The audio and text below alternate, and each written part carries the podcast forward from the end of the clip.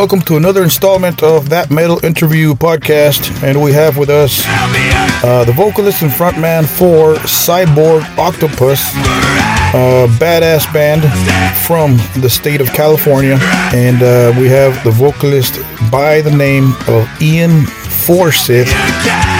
I might be pronouncing the last name wrong. Forsythe. Ian uh, talks to us about uh, their new production, brand new, brand new album by the name of Between the Light and the Air. The brand new, brand new album. You guys have to check it out. Very cool stuff. This is uh, prog metal, you might want to call it. And uh, let's stop the talking and let's check out their newest video and single, Trash Island. Not Thrash, but Trash Island. We'll be right back.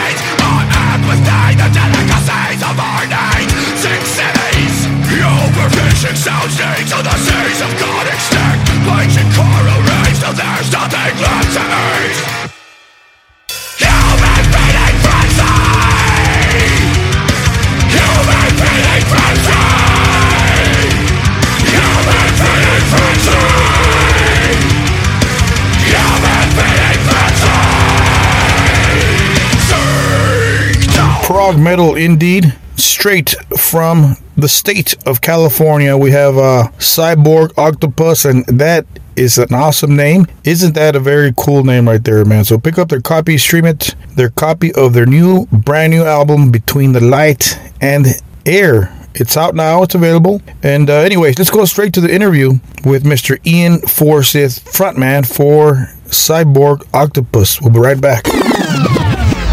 Uh, new album coming out, uh, Between the Light and Air, uh, coming out August 26th. Uh, Silent Pendulum Records. Uh, can you talk to us about the making of this album?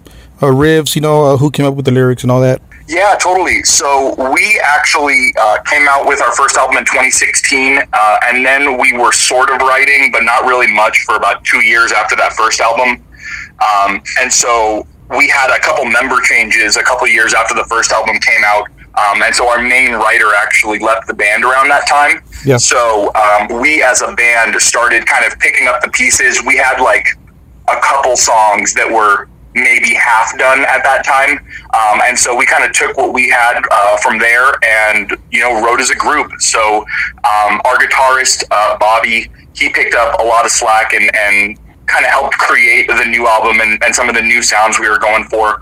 Um, and then Patrick Corona is our saxophone and keyboard player. Uh, and he also does vocals. Um, and he did a lot of writing as well. Uh, Patrick's the only one of us that went to school for music. Okay. Uh, so he has a music music background. So uh, it was really cool to kind of work with everybody. Um, and then the lyrics were kind of a group uh, a group activity. Me and Patrick wrote most of the lyrics, um, but all the band kind of had had input when it came to uh, kind of what the songs were going to be about, and uh, everything's kind of. Uh, one collective vision on the album, so it was cool to work with everybody. Uh, you know, the the creation was a lot different than the first album. Okay, yeah, that's one of my questions too. Uh, how is this album different than the first one? So there you go.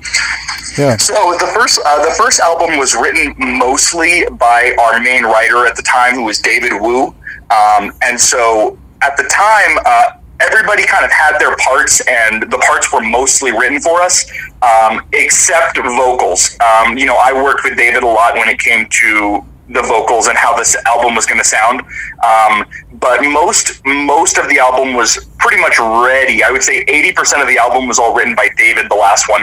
Um, and so this this album, I'd say, is a lot different. I'd say maybe twenty percent of the album was written by the band with David before he left. Uh, and so we just took little bits and pieces that were left over and and and then made our own um, with the rest of it. So uh, it was a very uh, group oriented process this time. Um, a lot of sharing uh, sharing guitar profiles and a lot of uh, pre pro sessions. Uh, at my apartment, I have a walk-in closet that's kind of our studio. Um, so we did a lot of pre-pro, getting all the guys over, a couple drinks, and uh, you know, thinking about how the song should go and how, how lyrics should should play out. Do you think you guys followed the same the same formula for as the first album, or do you think you guys you guys just kind of push different envelopes and, and experiment a little bit, or, or what's different here? You know? Yeah, yeah. So uh, I think something we we really approach when it comes to the music is always stretching what we're what we're capable of. You know, we're always challenging ourselves. Yeah. Um, and at the same time, we're always trying to do stuff that we've never done before. So we do like genre blending. Um, you know, the last album had some classical songs, some some funk music. Um, there was a lot of different genres we were kind of hitting um, in the songs, and so we tried to approach the new album um, in a similar way, in the sense of we all like so much different music. So we were all writing things that we liked. Um, and sometimes it doesn't necessarily sound super metal, right? So if Yeah. we made something and it sounded kind of kind of out of uh, out of left field, we we thought, hey, how can we make this work? Or hey, maybe this is a little too corny for us. Maybe we don't want this part, right? So we really thought about what was challenging us and what we thought would be fun to listen to. You know, um, with the last album, we, we played live a lot. That last album, we realized how much how fun the songs are if you you know have the audience in mind. Um, so there's a lot of different things on this new album, like gang vocals and just fun breakdowns, things that we thought would be a lot of fun to play in a room full of uh, full of wild people. You know. So what's behind the name uh, Cyborg Octopus, uh, and who came up with that? So that was originally uh, a David Wu idea. Cyborg Octopus. We wanted two. We wanted two things when it came to the name. Um, we wanted one that it would stick out, um, and two, it would get people interested. So Yeah. I think when it comes to Cyborg Octopus, the whole thought was, hey, if I hate the name, I'm going to see what this band's all about. And if I like the name, I'm going to see what this band's all about. You know? Um, and then over time, I think I've taken a new meaning to the, to the name of the band. Um, we're just thinking outside the box, man, you know? So Yeah. when it comes to making the music, it's, it's, open-minded you know? We, we really love everything and we're trying to jam all the music that we all enjoy into one album right? We're trying to make something that we all really enjoy. Um, and it really is for people that are not looking for a traditional metal album. Yeah. um, and so i think the name really really kind of lets people know that you're in for something weird when you first when you first start listening and i think that's that's great. We we've over the years gotten a lot of uh, a lot of asks about the name of the band um, and it used to be sort of a joke, you know, just a wild name for a wild band. But we all we're all really attached to it now after almost ten years of being a band. That's a badass name. It's a a, a good marketing tool, right? Yeah. Well, these days everything, you know, you got to grab attention somehow, and um, Oh, I think we've always we've always enjoyed the name, and I love brightly colored album covers. Um, and so when it comes to making the album covers, that's another part that we, we love grabbing attention from people when, you know, you're seeing those bright colors and you're seeing uh, kind of a fantastical scene. We love that. And we love prog albums that do that as well. Oh yeah, people want to see something. Yeah, I got you. Yeah. Yeah. The music also has to say something, and yours does for sure. I heard a seizure of character. That's awesome stuff, man. And uh, well, anyways, um, you guys in San Francisco, right? You guys the Bay Area? Yeah, we're all over the Bay Area, and our drummer's from Reno, actually. So our drummer drives out here whenever we got shows, and we'll get all together and meet kind of centrally located. Yeah, I mean, uh, what is it with the Bay Area uh, that uh, there's a bunch of badass bands there? I mean, uh, I, I just interviewed uh, Cody from Hatriot, and Oh, uh, nice. yeah, and you know the rest. I mean, Testament, you, you know all those bands and Mm-hmm. endless names everywhere, Death Angel, and uh, what is it about that area? What What do you think it is? Um, I don't. Well, I think that open-mindedness, right? I was talking about open-minded. I think the Bay Area is a really open-minded place, and I think just about anything goes out here. You know, um, however you want to live your life or whatever you're into, there's people out here that are that that want to be around you. You know what I mean? So when it comes to when it comes to the metal scene out here, I just think since the very beginning, right? Since Big Four, since since. Uh, since bands starting out here, it's just kind of influenced and made more bands start out here. Um, and you know, I went to high school uh, with some of the members of Fallujah, so like, Yeah. there's a lot of kind of we've known people since way back, you know. So we all kind of grew up together, and it's cool seeing uh, all these different bands that I grew up with, all kind of uh, leading the charge with uh, a lot of the, the new metal that's coming out right now. So yeah, I think it's just a, a good culture, and the scene out here is great. There there was a lot more venues pre-COVID.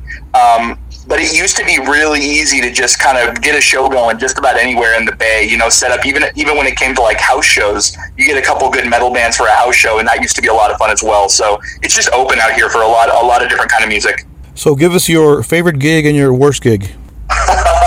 Um, my favorite gig um, would probably be Bay, Bay Area Death Fest uh, 2018. Nice. Uh, we played we played with uh, the Faceless, Zenith Passage, um, and this uh, really cool band uh, of my friends called the Undying.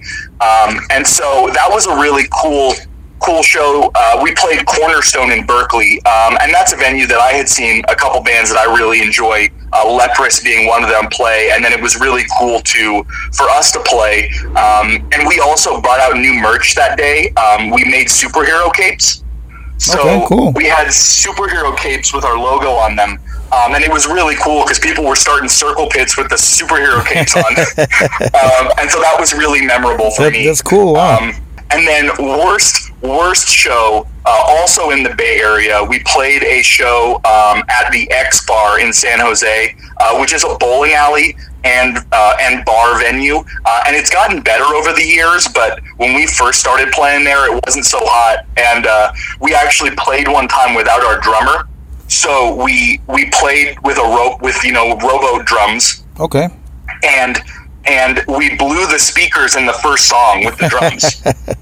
Really? Wow. And so, so pretty much the entire set, we were trying to like keep it together, right? But like all the all the drum hits and all the cymbals just sounded like farts. um, and it was so bad. It was so bad, and it was it was even more rough because I had invited some people that I work with to the show. So Wow. we invited people that had never seen us before, um, and yeah, it was pretty embarrassing. Was- but you know, I feel like every band goes through at least a couple of those before they start getting to the good shows. I can imagine the drum sound. wow. Yeah, it was brutal. horrible experience. Uh, so, uh, who are your some uh, some of your influences, uh, heroes, if you will? Um, when I think of bands I love and am influenced by, I think System of a Down is probably my biggest my biggest um, Awesome. influence. Um, um, you know, System of a Down is so out there and so weird, and it's them. Like no matter what they make, it sounds like System of a Down. Yeah, Um, and sure. I don't want to be too high on my own on my own supply here, but I think with the new album for us too, it doesn't sound like the last album, but it still sounds like Cyborg Octopus, and that's what I'm really really proud of. Um, so System of a Down is huge, and I just saw them for the first time with Korn uh, last year, Oh, the year yeah. before. You were there. Okay, Um, cool. Yeah. Yeah, that was really cool. Um, and then um, between the buried and me, um, they're you know Oh. they started in deathcore and then just got proggier and proggier over time. And I really feel like we have a lot of the same um, tendencies. Um, and so we kind of do things a little differently, but that's a band that's a huge influence. And you know, if we could ever play a show with BTBAM, that'd be like a that'd be a bucket list bucket list show for sure. There you go. So you just mentioned uh, prog and all that. Uh, uh, how would you categorize your band? Um, I think prog's the easiest way to to categorize, right? Um, Yeah. It's weird. It's weird metal that blends genres. So you know, prog, experimental, things like that. Um, but you know, we have all sorts of all sorts of songs. So you know, somebody might like us from one song that we have that's like a funk song, and then somebody might like another one of our songs. Um, we actually have a song uh, coming out soon um, that's sort of like a, a Beach Boys, like a metal Beach Boys, like surf rock song. So Yeah. you know, people just end up liking uh, uh, one one one of these songs we have, and it sort of leads them to the rest of what we do. So I would say mostly experimental or prog, um, and just genre bending. You know. Very cool. That, that sounds right. Yeah. Any gigs coming up? Where can fans find your, your tour dates? Also, uh, Facebook, of course. Yeah, Facebook, Instagram. Um, that's where we're probably the most active. Um, but we have three shows coming up um, in all in California. So that's August fifth, sixth, and seventh. Okay. Um, and then we're going to be playing in Reno on the twenty first of August. Uh, and then we're hoping to have maybe one or two weeks set up um, for the Western U.S. in, in October. So that's the goal, but that's still getting planned right now. You know, we all work full time, so we all have Yeah. jobs. Um, so finding finding the time to get six guys together to just disappear on the road uh, Yeah. is difficult. But uh, October, we're trying to get a good couple of weeks in for uh, for people that are asking. So, uh, Ian, uh, would you like to send uh, a message to your friends and fans listening to this podcast? Uh, yeah, absolutely. To friends, uh, thank you so much for putting up with us and coming to the shows all these years. Um, to fans, thank you for waiting for this new album. Uh, I know it's been like six years since Learning to Breathe came out, uh, and we've just been trying so hard to uh, to get this out. And we're really proud of working with Silent Pendulum Records. Um, definitely check out the check out the Bandcamp, uh, the label's website, and uh, yeah, uh, definitely support any of the bands on the label. We're really stoked on kind of the label mates we have, um, and that's who we're we're hoping to go on tour with a couple of our label mates in October. So that's that's the goal. Awesome. You guys are heading the right way for sure. And uh, badass music and badass uh, work. Keep it up, man. And uh, uh, can't wait to hear Between the Light and Air, August 26th, Silent Pendulum Record. So keep rocking, man. Appreciate your time. Awesome. Thanks, Jake. Have a good one. A surfy progressive metal nightmare is what Trash Island sounds like to me. So uh, support Cyborg Octopus guys and girls. Uh, log on to their socials, uh, purchase stuff from their store, online and live. And of course, support them live. Go out there whenever you hear them playing around, uh, playing somewhere in your neighborhood. Uh, go and support rock metal in general. So, anyways, as far as our podcast, that metal interview, thanks all of you guys. Thank you guys for supporting us over the years, and thank you to all the artists. And of course, today we thank Mr. Ian Forsythe for making time to promote uh, his latest album from his band Cyborg Octopus. Don't forget to subscribe to our channel, our YouTube channel. Don't forget to uh, like us, follow us on social media, and all that stuff. Thank you for downloading, streaming, Spotify, Pandora, iHeartRadio, Google Podcasts, and wherever you might find that metal interview podcast. And we thank each and every one of you guys and girls. And don't forget to keep it metal.